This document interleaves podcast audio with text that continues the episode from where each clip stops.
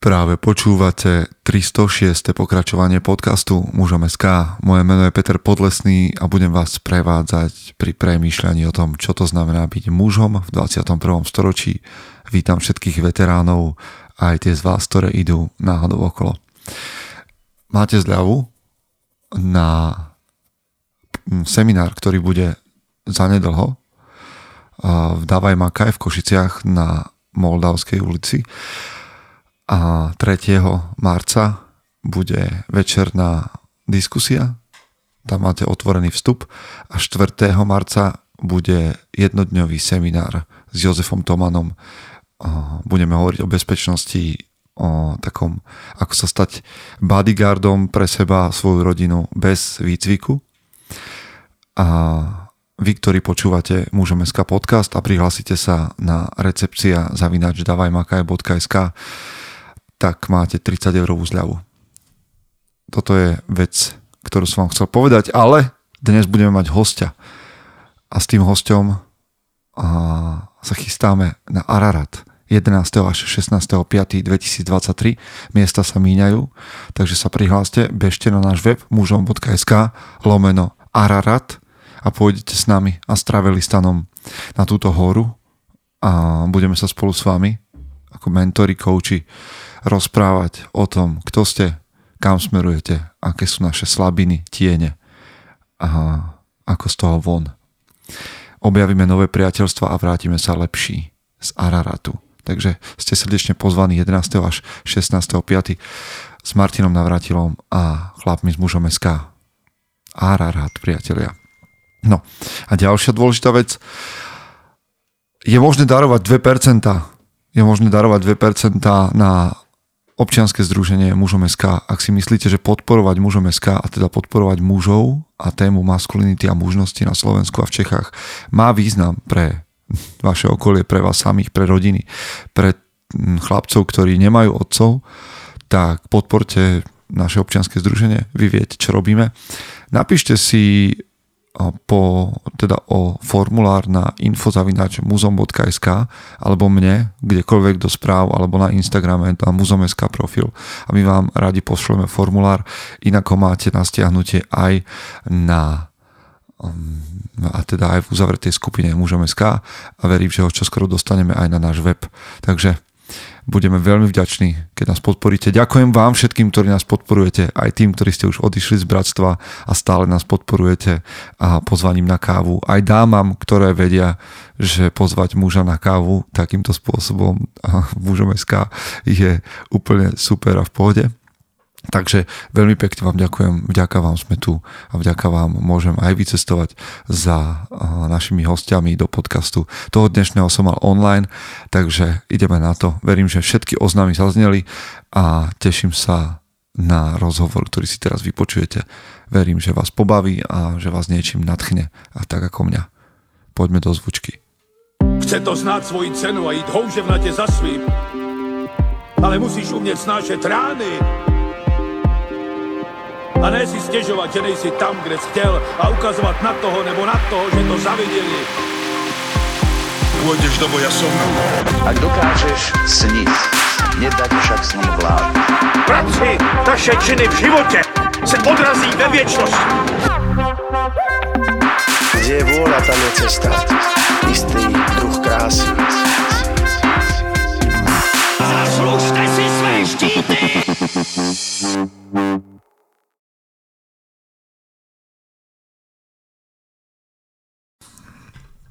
Priatelia, vítajte po zvučke a už tu máme hostia. Vy teda poznáte jeho meno, znova raz a je to Martin Navratil z Travelistanu. Zdar Martin, čau. Ahoj, ďakujem za pozvanie. No ja ďakujem, že si si našiel čas, lebo uh, koľko dní v roku sa teba dá zastihnúť na Slovensku, tak máš to nejak spočítané?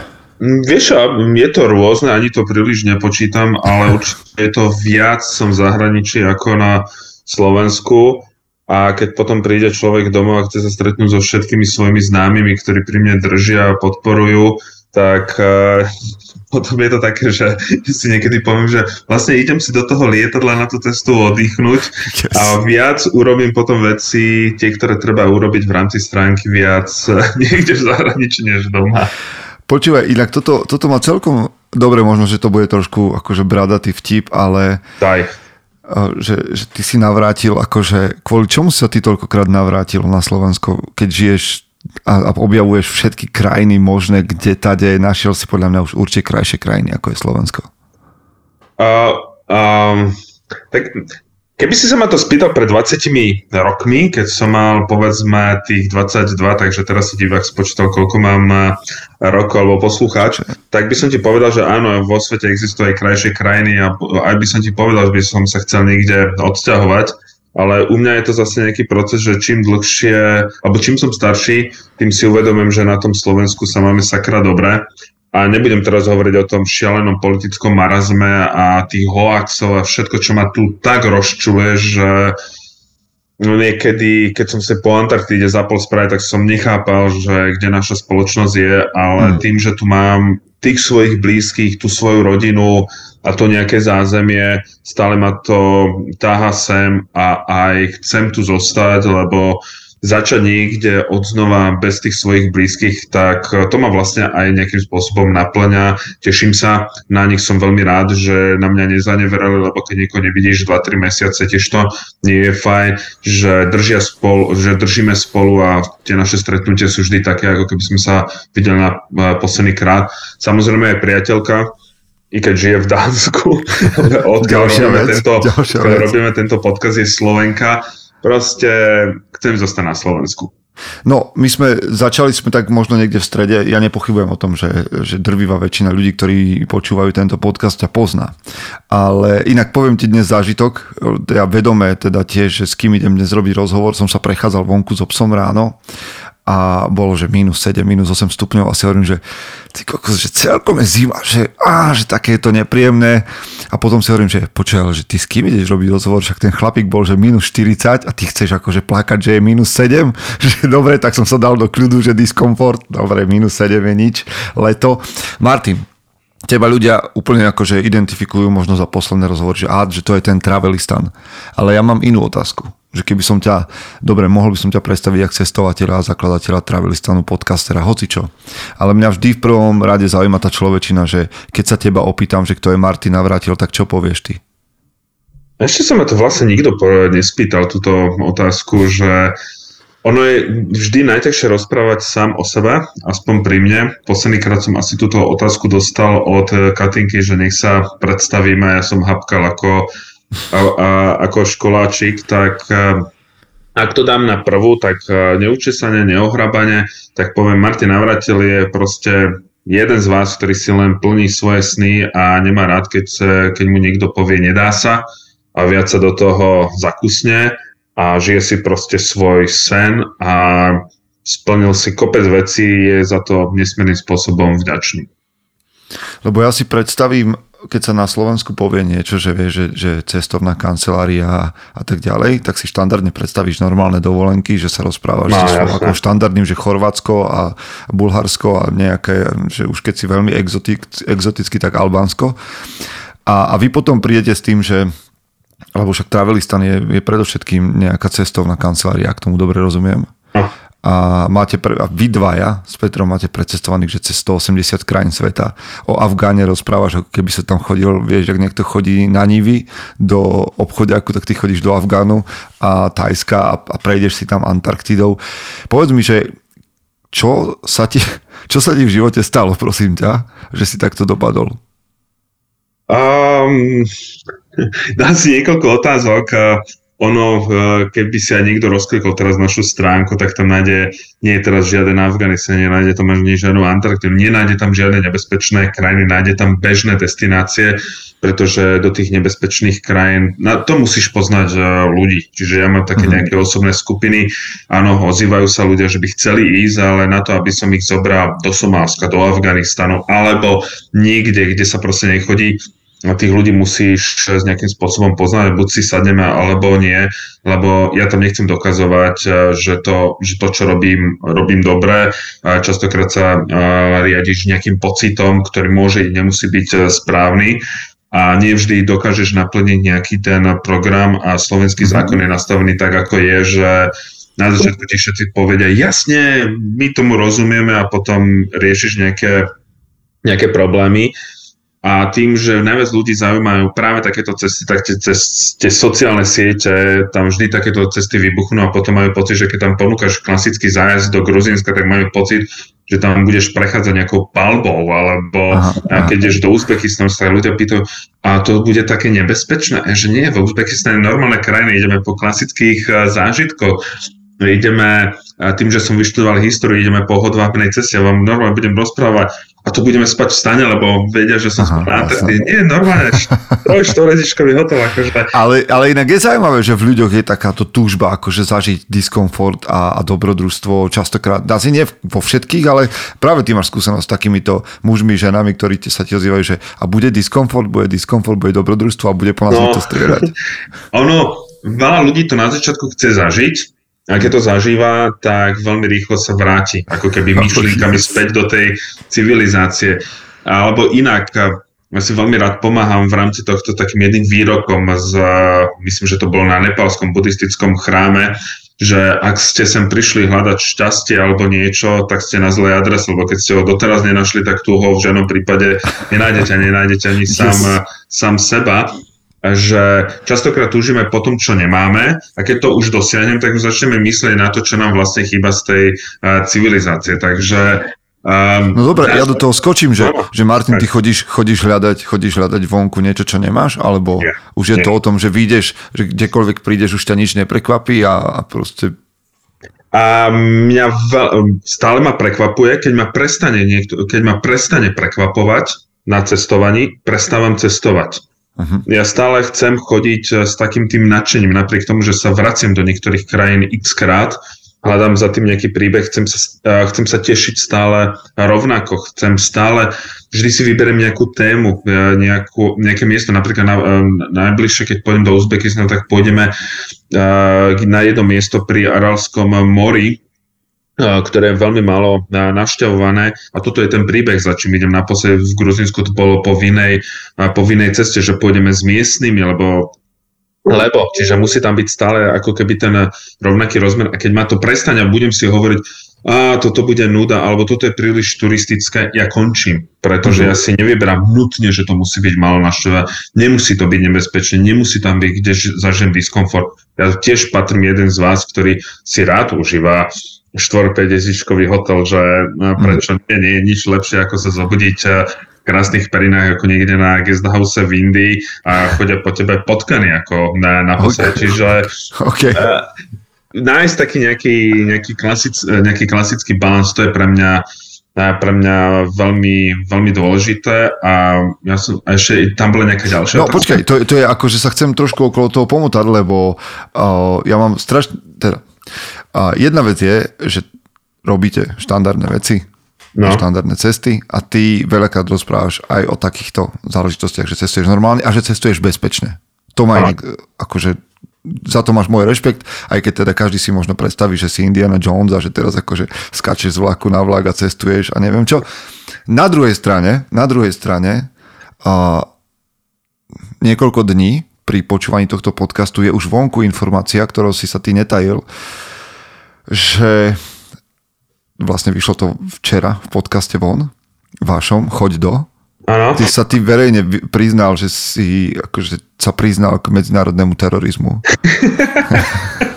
Čo podľa mňa chcelo gule to povedať takto do eteru, lebo akože ja som to počúval s otvorenými ústami. Ako tak, jak títo dvaje tvoji kolegovia, Pavol s Petrom. Že, a ty si to bral ako vtipnú príhodu, že teda v jednom momente si uh, zahlasil nejakému policajtovi, že ty proste patríš ku Daešu, k ISIS a že nesieš bombu a že nech sa s tým vysporiadajú. Akože, uh, ja viem, že ty tvrdíš, že si to mohol dovoliť, ale chlape, akože toto chce oceľové gule, aj keby neviem, čo si mi tvrdil. A ono, t- asi treba povedať tú príhodu, poviem ju skrátenom okay, legislatívnom konaní, aby si potom ľudia nemysleli, ono ten príbeh e, bol v Kambodži kde, na, kde nás policajti chceli oklamať a chceli nás prinútiť zaplatiť nejaký poplatok a ja som sa chcel dovolať k nejakému vyššiemu úradníkovi. Principiálne, hej, si sa chcel, lebo ako zaplatiť to mohol? Um, mohol, ale ja odmietam dávať úplatky a hmm. keď ešte uh, prídu za mňou takíto ľudia, ktorí uh, okato a ešte veľmi takým hnusným spôsobom, tak uh, ja začnem sa s nimi uh, fakt, že hrať. Ja za celú svoju nazvime to cestovateľskú kariéru, som nikdy nezaplatil žiaden bakšiš a nikdy som nedal žiaden úplatok a to sme Toto je podľa mňa cez- rarita akože absolútna, lebo každý povie, že dávaš, že to je kultúra, že dávaš, dávaš. A áno, ja som niekedy z toho unavený, lebo si musím vždy vymyslieť nejakú inú somarinu, ja to nazvem.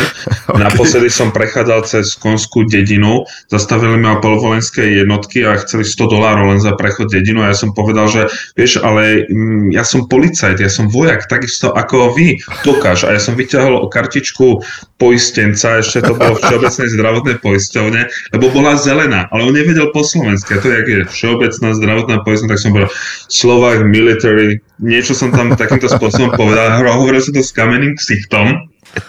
A, alebo keď Taliban prišiel, že chce rozhovor do televízie, ja som vedel, že tu dá ako že to dá nejakú Ako propagandu, propagandistické. jasno. Uh-huh. A ja som musel povedať niečo, aby som ho tým nejakým neurazil, lebo budú nejaké problémy. Ja som povedal, vieš, ja som novinár, čo nie som a mám nejakú zmluvu a to by som musel zavolať, je to veľmi komplikované. Môže vám aj vám to urobiť eh, problém, tak myslím na vás. A vieš, takto hľadať v tom, a v tomto prípade bolo, ja som vedel, že pri tých, to boli normálni policajti, tí, ktorí nemali pri sebe žiadnu zbraň, nemali, boli to len, len také postavičky, tak som začal hovoriť o tom, že v batožine mám bombu a oni, že ha, ha, ha, a ja, že vieš, a teda ja som tam mal tie iracké víza, ukázal som, že ja som, že ja som z ISIS a tak ďalej. A už, to, už si to žilo svoj príbeh. Samozrejme, toto by som v živote, v živote neurobil niekde v Amerike. Alebo v Na, fra- na francúzskom letisku, že by si akože to... A, tak sa už nerozprávame, to je pochopiteľné. to je Čiže, to presne.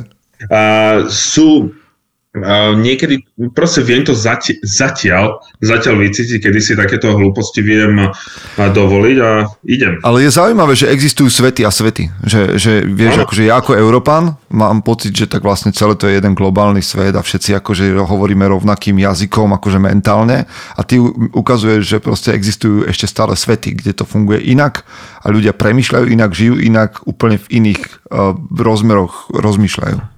A, a, áno, ale na, napríklad keď sa stretnú tie dva svety a v tomto prípade bol ten kmerského kambodský, ktorý mal pocit za to, že ja som zo západného sveta, že pre mňa 10 dolárov, tam 10 dolárov je niečo iné. Aj veľa ľudí na Slováko reaguje, čo je pre teba 10 dolárov, ale ja vždy hovorím, že Pozri sa, pred desiatimi rokmi neexistovalo také, že by niekto si vypýtal takto okato e, úplatok, že by si vypýtal takto úplatok, tak um, to je tým, že ľudia tým rozmýšľajú, veď dám, čo to je pre mňa, mňa, mňa to nič nestojí. Keby mal aspoň to indické chápanie, ktoré mne sa páči, že dá do toho taký ten veselý príbeh, ako keď ťa povedzme, prišli sme na letisko v Dili a on sme sa začali handrkovať o cene, on že my friend, I give you special price because we are big family s tým hindu akcentom. áno. On že how much? Oh, this is special price, only 10 dollars. A ja som vedel, že to bude stať 5 dolárov a začneme sa hádať. Bola polnoc a on povedal, že my friend, my friend, in the city is big traffic jam. Just believe me. A ja som povedal, tak sme sa dohodli na 7 dolárov, tak sme išli, prídeme v rekordnom čase na ten hotel a ja sa pýtam, že kde je ten traffic jam? My friend, you cannot see because it's dark. Že nemôžeš to vidieť, lebo je tma. Áno, Toto takže ťa ok- okradne ťa s humorom a máš akože pridanú hodnotu. Áno, a ten zážitok rozpráva, ktorý mi aj tak nikto nechce veriť, lebo je tak bizárny, lebo o tom je tá India. Čiže sú svety a svety a svety. A na jednej strane mám rád takéto usporiadané európske, takú tú západnú civilizáciu, ale napríklad zase mám rád v niečom zase ten iný svet, Hlavne keď sa vybavujú víza, lebo dneska už keď ideš do, nazvime to normálnej krajiny, všetko má svoje nejaké postupy a tak ďalej, aké vypíš, vypisujeme americké víza, tak sa vás pýta, kde ste boli za posledných 5 rokov, a kým ja to vypíšem, tak už má, môj čas expiroval a môžem ísť od znova. Ale keď napríklad zase ideš do, do nejakej krajiny, kde si musíš tie víza nejakým spôsobom vyhandrkovať, ako naposledy, keď sa ešte sme museli vybavať víza do Saudskej, mám vyhodil oknom, ja som sa vrátil komínom a hľadali sme ten spôsob a nakoniec ho nájdeš, alebo na iránsku ambasádu. A vtedy dajú sa tie pravidla nejakým spôsobom ohýbať, ale musíš vycítiť, aby si nebol hnusný, aby si, nájsť ten, nájsť ten správny spôsob ma extrémne baví. Čo sa stalo vlastne? To je koľko, čo cestuješ? Nejakých, že 17, 18, 20 rokov? Od mojich 17 rokov, no. čiže minus 42 dostávame čo, čo, čo sa stalo, že si začal cestovať? Alebo že kto si bol predtým? V 17 rokoch si povieš, že už tedy si akože túžil, lebo ja viem, že si študoval históriu, tak mm. okay, to je nejaká túžba poznať svet, alebo to, čo sa dialo, ale to, akože ty v 17 mal predstavu, že v 42 budeš tento človek, ktorý bude mať precestovaný svet? Musíme zasadiť e, toho mladého navrátiľa, keď mal 17 rokov, že vtedy boli 90. roky. Vtedy hmm. tak ľahko sa nedalo cestovať. Opäť nebudem to príliš rozoberať, ale si zoberiem, že vtedy letenka do Ameriky, keď sme mali ešte slovenské peniaze, stala koľko? 37 tisíc slovenských korún a priemerný plat bol 7,5 tisíc. Čiže hmm. cestovanie nebolo bežné, neexistovali nízkonákladovky. Náš pás patril medzi najhoršie v Európe. Dneska patrí do prvej desiatky najlepších víz. Fínsko nám zavádzalo víza. Dneska nepotrebujem víza do 147 krajín, čiže keď mi niekto povie, že povedzme za minulého režimu sa ľahko ľahšie cestovalo, uh, uh, uh. tak ako sa na neho pozriem, že spomienku vie optimizmus, ale ide v plnej, v plnej palbe. Čiže nebolo to vôbec lacné. Preto mi, akým niekto povie, že dneska je to drahé, že áno, Tahiti bude, budú stále drahé, ale ten ten rozmer, kam môžem vycestovať za minimum peňazí, je o, č, č, každým rokom väčší a väčší, ale keď si niekto vyberie samozrejme nejakú drahú destináciu, tak bude vždy nejako, nejako drahá. A ja som si chcel, vždy ma bavilo cestovanie a potom v 17 rokoch som si chcel splniť sen, že pôjdem do tej jordánskej Petry, to sme išli autobusom, karosou, pekne, lebo lietadlo boli extrémne drahé, to trvalo 4 dní a 4 noci s tou klimatiz- neklimatizovanou karosou stiahnuté z pravidelné linky Galanta Trnava s tým vodičom. Čo dnes, už, čo dnes ti príde už ako absolútny nonsens, akože takému Slovákovi, že, ktorý mal cestovať niekde, že tak čo si, nikdy. Prechádzal si cez rumunsko-bulharské hranice, kde dneska prejdeš len tak len ukážeš pas a ideš my sme tam stali 8 hodín. A 8 hodín. Pozeral som sa do listených kalašníkovov. A keď si prišiel do mesta, neboli žiadne aplikácie, že ako máš dneska Maps.me alebo niečo. A to si otv- mal si tú papierovú mapu a pýtal si sa niekde pri vstupe do mesta. Aj v Istambule ešte nebolo to značenie, že kade máš ísť a každý ti ukazoval iným smerom a ty si išiel pocitovo za toto som rád, lebo to ma naučilo nejakým spôsobom reagovať na vzniknuté, na vzniknuté situácie. A toto sa mi veľmi páčilo. Ja som si povedal, že budem si plniť tie sny. A keď som to hovoril, tak e, veľa ľudí mi hovorilo, že vykašli sa na to, to sa nedá, toto je pre niekoho iného. Ale ja som si povedal, prečo nemôžem si žiť nejaký ten sen. A potom som zamestnal ako sprievodca, tam som bol 13, 13 rokov, potom som začal cestovať sám, potom sa založil Travelistán, začal som tvoriť tie expedície, to, čo som vždy túžil, robiť nejaké expedície na miesta, kam sa príliš nechodí, vybavovať rôzne ťažké povolenia a som tu a dá sa.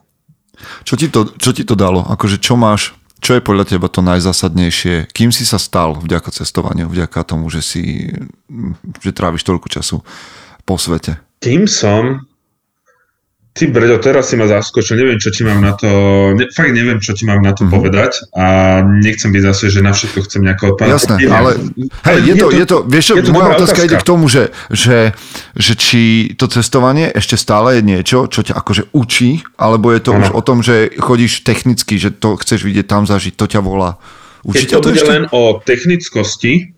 Prestávam cestovať. Mňa t- mu, musí tam mať stále ten vyšší rozmer, musí ma to stále baviť, stále musí mať nejaké motýle, keď niekde vycest, vycestujem. Musím sa, musím sa tešiť. Ja som väzňom z toho, že mňa veci musia baviť. A teraz... Kedy si si naposledy povedal, že OK, toto, bolo, toto nebol dobrý nápad, ísť sem? Ani raz, zatiaľ. Čiže cez všetky tieto trampoty a, a veci a, a diskomfort. Počúvaj na Antarktíde No. Si nepovedal ani raz, že otáčam sa, odchádzam naspäť, tu je minus 40 stupňov, nie. fúka vietor. Nie, nie.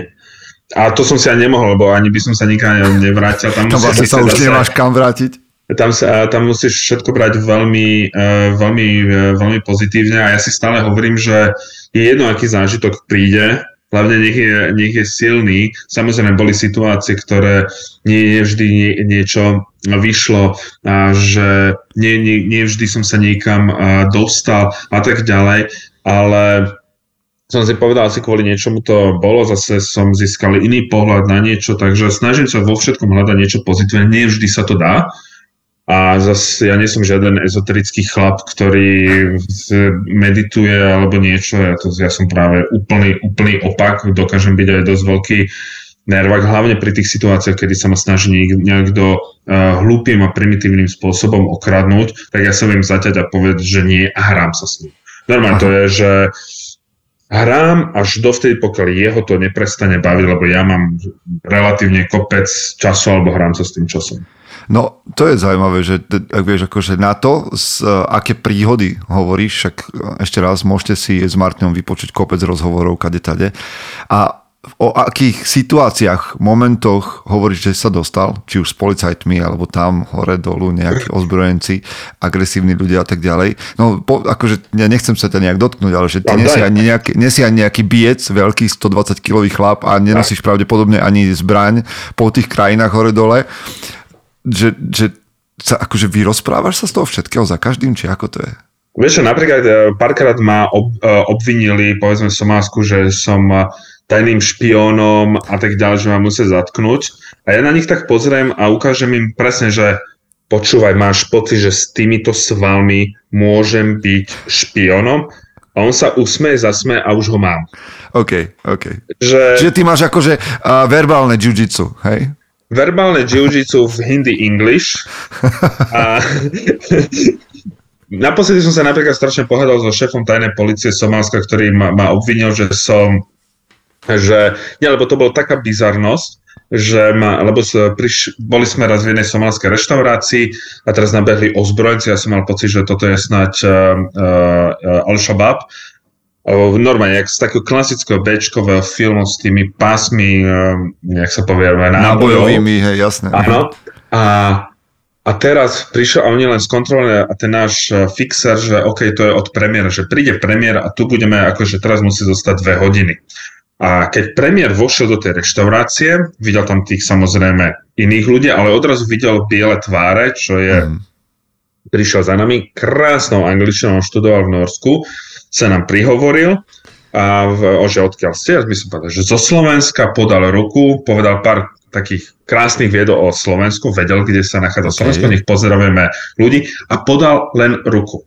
A z toho vznikol prúser, lebo on mal vtedy spor s prezidentom a prezident zjavne pozeral strašne veľa jam, bondoviek, mal pocit, že nám niečo do tej ruky odovzdal a my ťaháme smerom do Európy. A keď sme prišli na druhý deň na letisko, že chceme letieť, povedal, že nemôžete ísť do tohto lietadla, ja, že sme zatknutí, no nie ste zatknutí, čiže môžem ísť do toho lietadla. Nie, nemôžete, čiže som zatknutý. Takže idem volať na ambasádu. Ako my sme z, z, zmeškali to lietadlo, ale na konci mm. už sme po sebe tak zjapali, ja som po ňom hodil moje pasy, že už akože tak ma zatkni konečne, Aha. keď e, toto, lebo a on nakoniec, on nakoniec e, cúval, lebo som povedal, že OK, idem vytáčať slovenskú ambasádu v Mogadišu. On bol natoľko primitívny, že ani si nezistil, že či máme ambasádu v Mogadišu. A, a, a tak, ale zase to bolo tá situácia, vedel som, čo môžem. Nie, nikdy to nevsklzo zase také, že nesmieš uraziť, ale zase nesmieš byť príliš taký nejaký meký. Raz mi to nevidia, ja, ja to viem, a už to robím menej zase, tak Myslíš ľudia si, nemali že pocit, sa... že som mňa zažíval len takéto veci.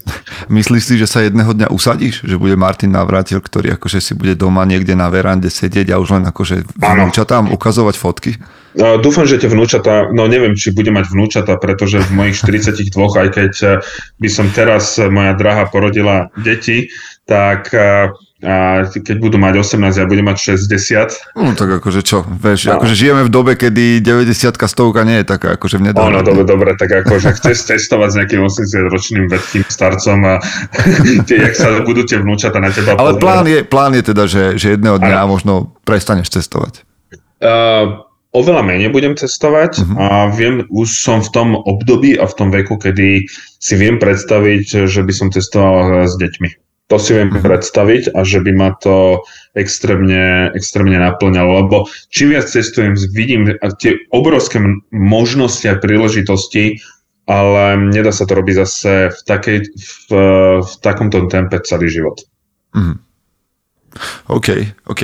No, my, čo si spolu tak akože varíme, chystáme, verím, že sa to podarí. A chcem sa k tomu dostať nakoniec rozhovoru, ale ja vždy držím chlapov ešte v, tako, v takých otázkach, ktoré, ktoré staviam a vždy sa snažím zavolať sem nejakých zaujímavých mužov, ale mám pocit, že by mohli odpovedať na, na podobné otázky, aby si títo naši posluchači nejakým spôsobom to mohli tak čeknúť, že kto ako premýšľa. A jedna vec, ktorú o tebe viem, je, že ty čítaš, ale nie si človek, ktorý by sa nejak akože rochnil v cestopisoch, že naopak, že bočíš od všetkých týchto akože kníh cestopisných, hoci ty ich píšeš.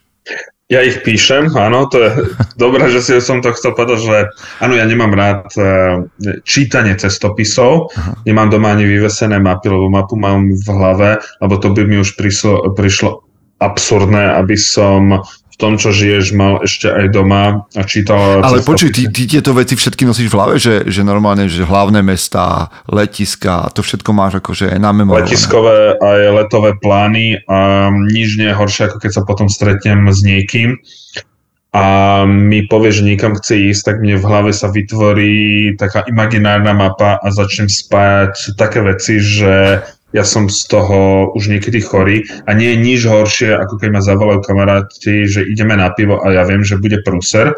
Prúser v tom, že povedia, že sa tam niečo vytvorí, nejaká vec.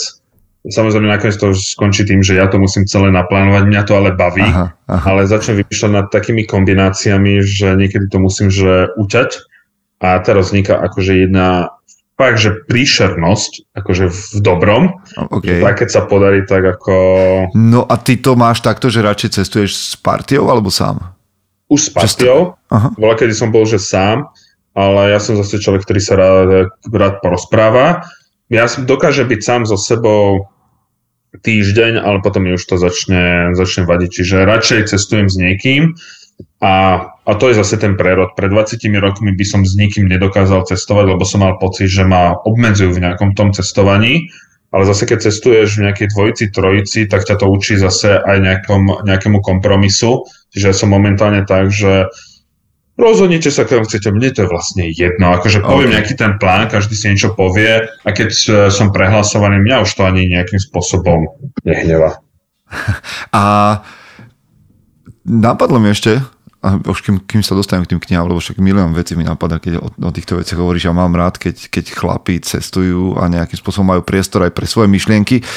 A po Antarktíde tam akože asi nebolo času, že debatovať, keď šlapete, že ideš hodinu, potom máš pauzu, idete ďalšiu hodinu, máš pauzu, ale že asi si musel stráviť dosť času vo svojej hlave. Obrovské množstvo, obrovské množstvo času, presne, keď sme šlapali, my sme išli ako husata, takže tam sme sa nerozprávali, jediný čas na rozprávanie bolo ráno, keď sme vstali, alebo večer, keď sme postavili kemp.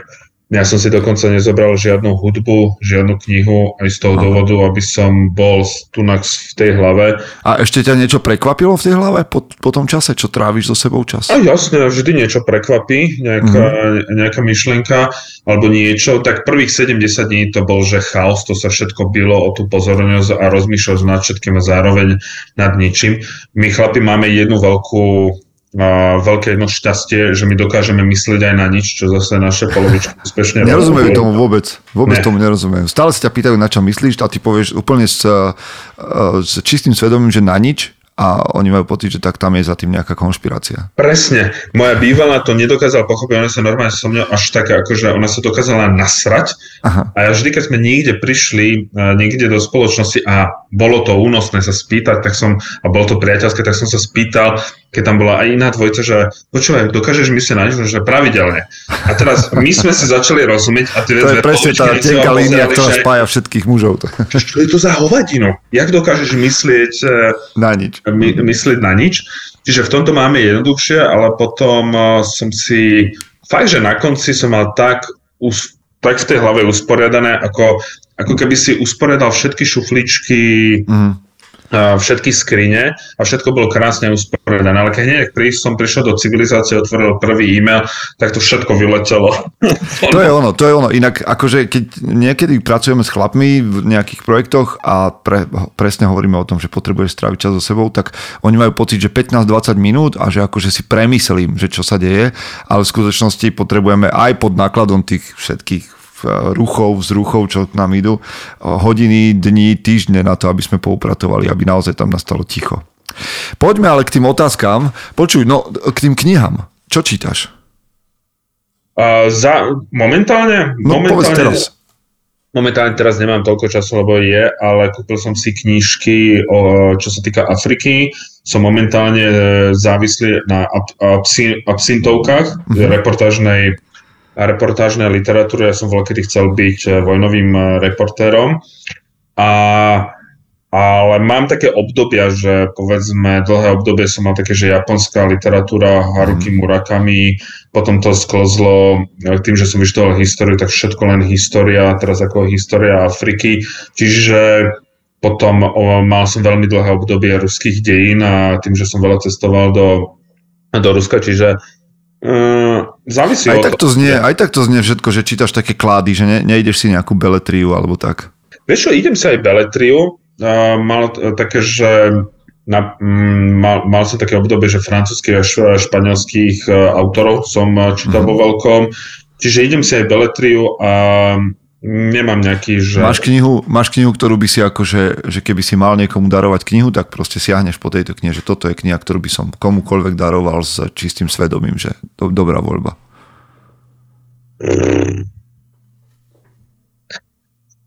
Musel by som vedieť, že čo ho zaujíma, uh-huh. ale keby ho, že... Keby to malo byť o tebe, že, že proste, tak, neviem, že top tvoja, ale... Dobre, sú dve knihy, ktoré považujem za, za to jedno z, pre mňa, pre mňa osobne to najlepšie a ktoré vo mne prebudzalo tú neuveriteľnú predstavivosť. To sú dve knihy od Umberta Eco Meno Ruže mm-hmm. a druhá kniha od Orhana Pamuka, uh, tureckého spisovateľa, nositeľa Nobelovej ceny Moje meno je Červená. Okay. Je to taká historický, uh, historická kriminálka, ale uh, podnecuje veľkú predstavivosť. Ja mám veľmi rád, keď kniha dáva tú predstavivosť a napríklad Meno rúže som, uh, som si prečítal predtým, než som videl film a to bolo, to bolo úžasné tým, že ma vždy bavil stredovek a to moje hmm. meno Červeno Orhana Pamuka je tam zase treba byť predtým v Istambule a okay. jak sa pri čítaní premiesňuješ tými istambulskými uličkami a piješ tom kávu, čaj hmm. a tak ďalej, tak krása. Paráda.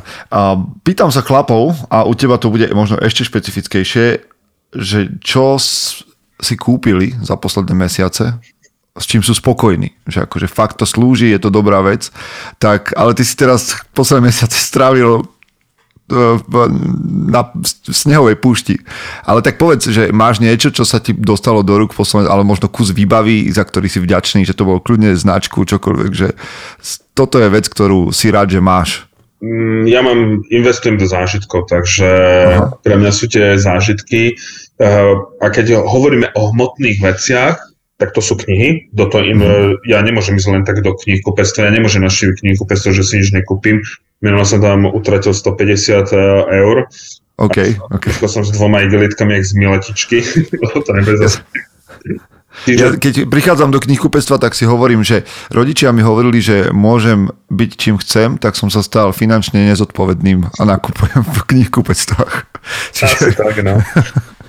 tak. OK, knihy sú vždycky dobrá voľba. Čiže teraz posledne si koľko nechal v knihkupectve po, po Antarktíde? No, no naštívil som iba raz knihkupectvo, to bolo tých 150 eur, lebo som mal počuť, čo mi všetko ušlo. Ja si musím robiť taký prieskum, ako teraz to nemyslím zlom, ale ako ženy vojdu niekedy do obchodu a urobia si len prieskum. Idem sa len Aha. pozrieť, urobiť si prieskum. Myslím to fakt akože milom, tak a ja si robím tento prieskum v uh, knihách ale popri tom, jak si robím prieskum, tak ako dáma... Odchádzaš si... to vzorkami, hej? Akože áno, ako dáma si kúpiť povedzme nejaké tričko, no ale to nemôžeme len tak si kúpiť tričko, musím si kúpiť aj k tomu sukňu, veď áno. rovnaká farba, to sa nedá skombinovať, tak ja mám podobné s tými knižkami.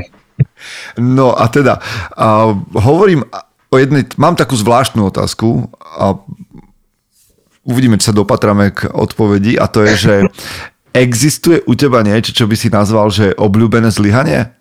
Že v, v momente, kedy sa to dialo, tak si povedal, že OK, že tak akože je to dosť na hovno, ale teraz, keď na to spomínaš, tak si hovoríš, že OK, ale malo to veľký význam, že sa to udialo. Je nie, že, som sa, že som sa nedostal na gymnázium. OK, pretože? A pretože som sa, takto, na základnej škole ja som patril mm, klasickým dvojkárom, uh-huh. tak ďalej, to ale nemal som až taký nejaký systém, nejaké učenia. To bolo ten výsledok takého toho, nebudem sa zase vyhovorať na systém, ale a tak ďalej. Mne napríklad už nikdy nešla nejaká gramatika, napriek tomu, že píšem knihy teraz. Ja som vtedy ani na základnej škole neprečítal ani jednu knihu okrem povinnej literatúry, lebo keď si sa dostal k, k knižke, prvú knižku, ktorú som mal prečítať Čenkové deti, kde už na tretej strane som bol hladný a škrkalo mi v bruchu. Toto by, toto by som normálne že zakázal takúto literatúru mm. ča, čítať. A nedostal som sa na Gimpel, ja som to bral ako neuveriteľné zlyhanie. Ja som musel, to bolo ešte v da, uh, 90. rokoch ísť na učňovku, ja som vyštudoval mechanik elektrotechniky na automatizačnú techniku.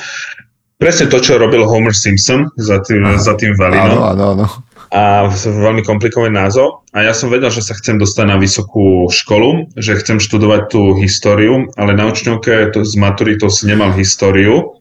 Tak akože som, toto spraviť? Tak som dva roky uh, drvil, čítal všetko možné a ja som si nakoniec, nakoniec som sa dostal, bojoval som s tým, že mnoho učiteľov nechcelo veriť, že som sa nedostal cez nejakú známosť ale potom na tých skúškach, keď sa so mnou bavili o histórii, tak zistili, že mm, toto sa nedá nejakým spôsobom oklamať. A proste mňa tá učňovka na, e, ma prinútila zmeniť absolútne systém e, učenia a doteraz hovorím, že to bolo veľmi dobré, že keď je tam niekto hore a smie sa nad našimi plánmi, tak to, a tak to dobre zaredia. Bola to hmm. trošku veľká obklúka, ťažká, psychicky náročná a proste dokázal som to. A to, to poznám, ja som na stavebnej priemyslovke zahlasil môjim učiteľom, že sa chcem dostať na politológiu a tiež to bola zábavná cesta.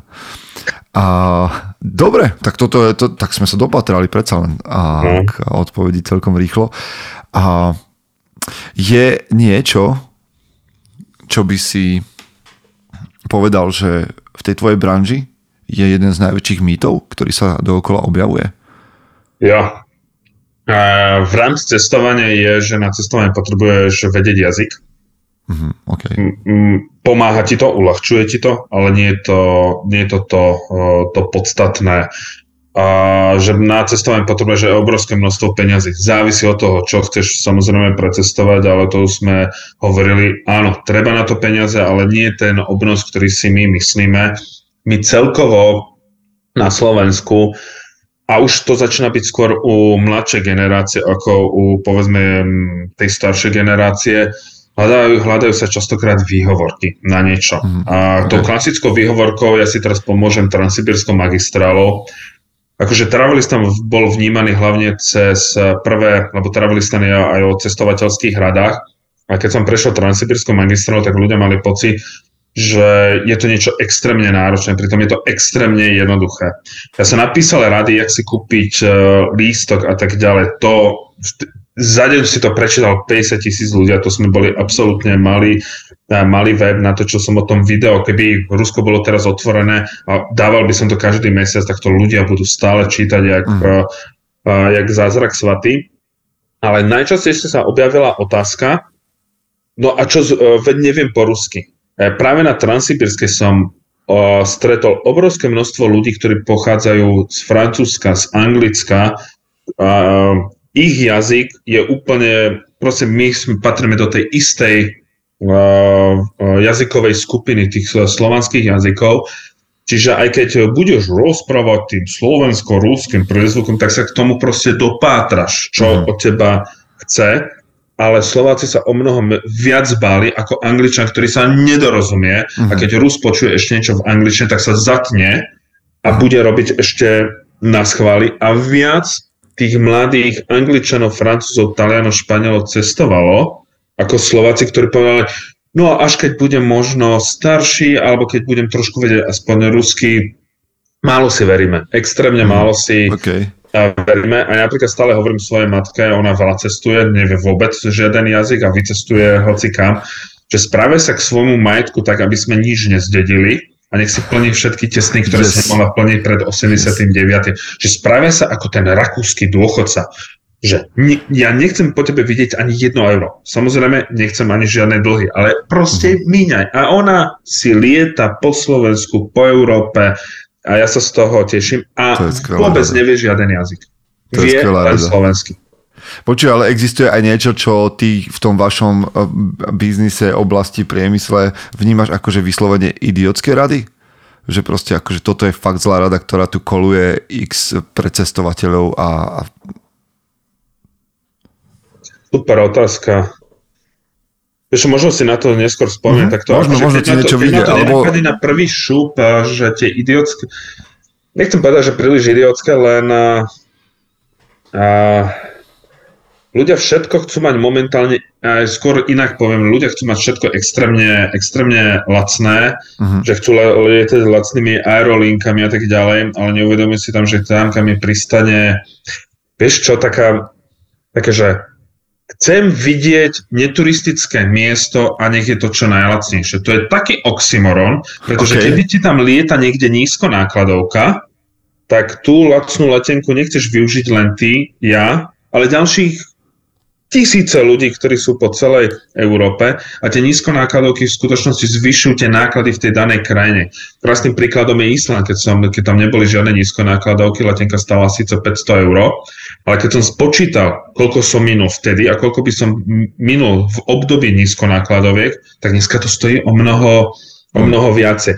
Ľudia chcú vidieť neturistické miesta, potom prídu a začnú tam hovoriť, a tam bolo strašne veľa turistov. Povie turista voči iným turistom.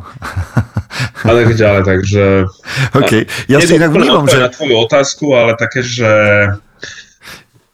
vnímam, že v poslednej dobe sa, sa dejú a tam ja tiež vnímam, keďže občas niekam výjdem akože na nejakú turistiku a tak, takže vnímam, že teraz v tom cestovaní medzi mladými ľuďmi, mladšími odo mňa už teda, a je, je taký trend, že buď uh, chcú ísť do Santiago, hej, uh, alebo, alebo že chcú prejsť Ameriku, alebo minimálne cez SNPčku a vlastne z nuly na 100. Hej, akože vlastne nikdy ani nevyšiel, že na Sliesky dom, ale vlastne už sa chystá do Kompostela na Svetojakobskú cestu, alebo že chce prejsť neviem kade, všade po Slovensku. A tam vidím, že, že je priestor na, na také fatálne chyby, aj keď našťastie sa nedejú akože nejaké veľké katastrofy, ale to si hovorím, že fíha, že z nuly na 100 asi nebude celkom cesta. Ja, ja s tebou budem súhlasiť, že dneska žijeme, a včera som nad tým dosť rozmýšľal, že žijeme extrémne rýchlu dobu, ktorá, to nie, je, to nie je spomienkový optimizmus, to je proste fakt. A s tým, že sme zameraní, že všetko musí mať ten 100%, 100% uh, úspech. A ja chodím prednášať na školy, na základné a stredné. To sú prednášky, ktoré robím zadarmo, lebo chcem niečo vrátiť Mhm. tým školám, lebo ďakujem niektorým učiteľom za to, že podnietili tú moju predstavivosť a tak ďalej. A stretávam sa, začínam sa stretávať či už základné alebo stredné školy s takou to, že príde nejaký, nejaký študent, to je jedno, či študent, študentka a spýtajú sa ma, že Martin, uh, koľko ti to trvalo uh, tam, kam si sa dostal? A ja poviem, vieš čo, 13-14 rokov. A on sa tak pozrie, že to je strašne dlho, na to nemám čas. Musí existovať nejaká skratka. A im sa stále pokúšam vysvetliť, že skratky v živote neexistujú, že niekedy aj tá cesta za tým cieľom je o mnoho zaujímavejšia ako samotný, samotný cieľ a robí, tvorí potom toho, toho človeka, že oni, po- lebo si pozrieš, krásne to urobil môj jeden kamarát, lebo jeho syn sa chcel stať youtuberom Mhm. a on ho povedal, chce sa stať youtuberom v poriadku, založ si youtube kanál. Založil si youtube kanál, pribudol mi prvý follower, bol šťastný, ako keby ich tam mal 1 milión, ale nevysmieval sa mu. Po Mhm. mesiaci zistil, že skrátka neexistuje, že to musíš niečo tvoriť, keď chceš niečo tvoriť, musí sa niečo naučiť, musíš toto, že to sú ďalšie a ďalšie, ďalšie a ďalšie veci, len my hľadáme skratky a presne aj v tom cestovaní my nechceme začať nejakou bežnou destináciou, bežnou v, úvodzovkách, ale hneď si vymyslel nejakú ťažkú expedíciu, ktorá dobre vyzerá na sociálnych sieťach. A toto je mňa, čo niekedy udivuje, že ľudia to chcú nejakým preskákať a už vymýšľajú veci, na ktoré nemajú skúsenosti. Ani ja som nezačal hneď robiť Antarktídu. Tiež to trvalo 6 rokov, kým som sa k tomu dopracoval a prijal som to, že OK, asi, asi by som to mohol, mohol skúsiť. Čiže všetko chceme rýchlo, chceme byť hneď úspešní, chceme urobiť tie najlepšie expedície, najlepšie cesty a potom začne zistiť, že ne, nemá žiadnu skúsenosť. To je ako naučiť sa počítať a chcem hneď začať od mocninami. Mm. Dobrá odpoveď, vďaka za to. Počuj, vo všetkých tých rozhovoroch, ktoré máš, kde ťa všade volajú um, v povinnostiach, ktoré sa spájajú s Travelistanom, tvoje plány, cestovacie, vzťah a tak ďalej. Čo robíš? Aký máš ty nástroj na to, keď je toho veľa? keď fakt máš pocit, že, že tých vecí proste je nad hlavu a že proste sa valia z každej strany. Máš, nejaký, máš nejaké miesto alebo nejakú techniku, jak si vyčistiť hlavu alebo kde relaxuješ? Keď som v meste, idem sa prejsť bez mobilu, vypnem ho, idem sa prejsť, pokúšam sa urobiť na nejaký klasický, na klasický na víkend a keď som spojím, vlastne mám nejakú fyzickú silnú aktivitu. Potrebujem sa zničiť, potrebujem sa zdevastovať. Ja Športuješ ešte nejak mimo cestovanie, že tam mimo mm-hmm. šlapanie do kopcov a tak? Áno, jasne, akože momentálne môj najobľúbenejší je bicykel, že mm-hmm. vyťahnem bicykel a opäť ja na nič nemyslím a idem a potrebujem sa nejako zničiť.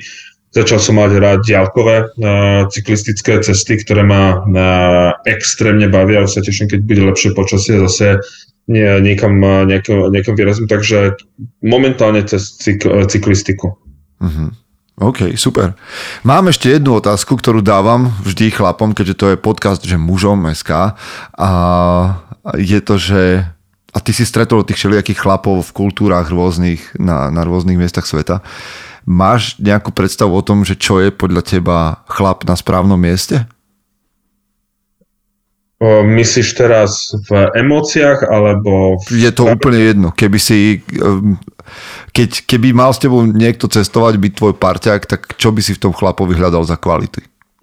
Mm, podľa mňa najdôležitejšie je uh, byť priamy, nič viacej. Mm. Mne sa páči takéto arabské, že keď dáš slovo, tak ho dodržíš. Párkrát sa mi mhm. proste v arabskom svete stalo, že nemal som ako poslať peniaze. On sa nás pýtal, slúbuje, že prídeš v tom danom období? A som povedal áno. Napriek tomu, že už bolo 10. hodina večer, už tam prišla jedna francúzska skupina, ktorá ma chcela preplatiť a on povedal, nie, ja už som dal slovo Martinovi, ja som prišiel mm-hmm. a tak ďalej. Čiže Môžeme, môžu nastať rôzne situácie, kedy niečo nevidia a tak ďalej, alebo keď niekto môže urobiť chybu, ale normálne to povedať, urobil som chybu, byť priamy a dodržať, dodržať slovo. Mm-hmm. To, je, to je pre mňa to najpodstatnejšie. No a dostanem sa k tomu, čo som spomenul pred nejakým časom, že predsa len, vlastne aj toto naše stretnutie spáchal viac menej Martin Valach, ktorý vlastne mm-hmm. spolutvorí mužom SK a zároveň sa tiež pohybuje v cestovnom ruchu.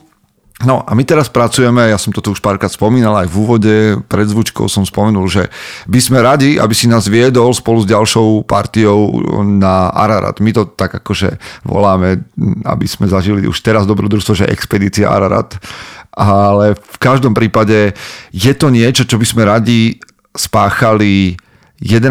až 16. 5. Mm-hmm. A viem, že už niektorí chlapí sa do toho zahryzli a už sa hlásia. Takže povedz mi, že čo je vlastne ten Ararat za miesto? Čo tam akože čakám od toho? Ararat je biblická hora, ktorá sa nachádza vo východnej časti Turecka, Kurdistanu. Je treba si to teraz spájať s tým zemetrasením, ktoré bolo na juhu, je to mm. o, mnoho, o mnoho severnejšie. Je to hora, ktorá patrí, je to vlastne posvetná hora všetkých Arménov, ktorá však patrí Turecku. Ararat daroval Lenin Turecku, bez toho, že by sa pýtal, pýtal Arménov. A je to vlastne 5000 hora, ktorá tam už musí si uh, trošku siahnuť, nechcem povedať na dno síl, to v žiadnom uh-huh. prípade. Ale je to výzva. Je to výzva, človek zažije diskomfort, a keď pôjdeme spoločne, tak uh, tam chcem aj tak ako ľuďom ukázať, uh, ako sa správať povedzme, v náročných podmienkach, ako myslieť, ako prekonať ten diskomfort, ako pracuje, ako pracuje hlava, uh, ako z nepohody urobiť pohodu, keď sa človek cíti a keď sa človek cíti extrémne zle, ako navodiť si, že bude odrazu krát, aby si tu v hlave bol bol pozitívny, napriek tomu, že vonku môže fúkať a že tá, že tá cesta za tým snom, a v tomto prípade to bude vrchol toho Araratu, bude zaujímavejšia a krajšia, ako keď sa dotkneš toho, e, to, toho, povestne, toho, toho povestného vrcholu. OK, máš ma, idem. toho vybavené. A počuj Martin, keď ťa ľudia chcú kontaktovať, kde všade? kde budeš najbližšie? Budeš tu na Slovensku niekedy ešte v dohľadnej dobe, alebo sociálne siete, kde všade ťa môžu vidieť, pozvať? Teraz som práve vyhodil všetky premietania, ktoré budú teraz na Slovensku. Budem rozprávať hlavne o tom južnom pole. Čiže to bude nielen Bratislava, ale aj Trnava, Žilina, Martin, Košice, Humene. Proste chcem sa dostať e, čo najviac e, k tým ľuďom. Ale Vyhodil pre... znamená, že kde to nájdu? Na, uh, nájdú to na Facebooku, Travelistan. A s tým, že to budem dávať aj na ten Instagram, čiže zase travelistan.sk, ale viac menej na tom Facebooku. A tá, to rozprávanie nebude len čisto o tom, že a ako to človek prešiel, ale s čím sa stretáva, ako vyzerá výbava, ako, čo všetko človek tomu to musí spraviť, aby takúto vec, vec dosiahol a bude to aj v tých predchádzajúcich cestách o tých skúsenostiach. Nebudem sa tváriť, že som majster sveta a aj mm. proste ukázať, eh, kde človek urobí chybu, ukázať tú ľudskú stránku, lebo keď čítaš tie staršie cestopisy, keď sa k niekým dostane, tak to všetko je, jak, jak sa to plánovalo 5-6 rokov, ty máš pocit, že nič iné nerobil, len plánoval, ale popri tom riešiš ďalšie, ďalšie iné veci. Takže dať do toho taký nejaký ten eh, ľudský príbeh a hlavne tie premietania majú byť o tom, že ľudia sa pýtajú, eh, čiže chcem dať aj veľký priestor ľuďom, aby sa hlavne, hlavne pýtali a bude tam aj vlastne taký malý primitívny dokument, ja tomu hovorím primitívne, lebo ja netvorím nejaké veľké filmy, ale sú nejako, nejako úspešné, nie filmy, dokumenty. Čiže o tom, a keby si o tých iných cestách chcel niekto prečítať, tak, tak tých mojich knižkách okolo sveta o tom píšem, o tých mojich zážitkoch. A tie sú dostupné vo všetkých predajniach, predpokladám. Všetkých dobrých knihkupectvách. Ako všetkých dobrých knihkupectvách, ako sa hovorí. Výborne. Martin, veľká vďaka za tvoj čas, bolo to pre mňa skvelé. Verím, že sa stretneme osobne aj v Košiciach a aj na, to, na tej ceste na Ararat spolu s ďalšími chlapmi. Bude to veľmi dobré. A ešte raz užívaj čas tam, kde si teraz a kdekoľvek, eh, čokoľvek je pred tebou. Ďakujem za tvoj čas. Ďakujem pekne za pozvanie. Chce to znát svoji cenu a jít houževnatě za svým. Ale musíš umět snášet rány. A ne si stěžovat, že nejsi tam, kde jsi chtěl a ukazovat na toho nebo na toho, že to zaviděli. Pôjdeš do boja som. Ak dokážeš sniť, nedať však snom vlád. Práci, taše činy v životě se odrazí ve věčnosti. Kde je vôľa, tam je cesta. Istý druh krásy. Zaslužte si své štíty!